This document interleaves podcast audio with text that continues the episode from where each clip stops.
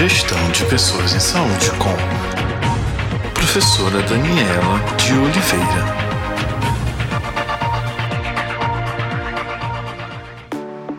Somos feitos de comunicação. Crescemos em sociedade, mudamos e nos tornamos fator de transformação através da comunicação. Desde o nascimento, somos influenciados pelo meio em que vivemos. A comunicação não se constitui apenas de palavras verbalizadas. Nosso corpo também fala.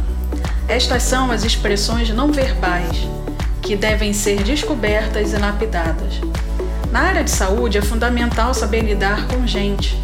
Observamos que a todo momento surgem conflitos originados de uma atitude não compreendida. É preciso levar em conta a importância do processo comunicativo da empresa. A comunicação adequada é aquela que tenta diminuir conflitos, mal entendidos e atingir objetivos definidos para a solução de problemas detectados, tanto no relacionamento entre profissionais como no atendimento aos pacientes e acompanhantes. Nossas mensagens são interpretadas não apenas pelo que falamos, mas também pelo modo como nos comportamos. Não importa o que você fala, mas o que o outro entende. A comunicação se torna difícil porque a maioria dos estímulos é transmitida por sinais e não por símbolos. As pessoas têm um conjunto próprio de ideias, valores, experiências, atribuindo a cada sinal um significado não só denotativo, mas principalmente conotativo. O significado denotativo orienta o indivíduo na realidade, o conotativo o faz transcender o contexto mais imediatista e construir novas interpretações.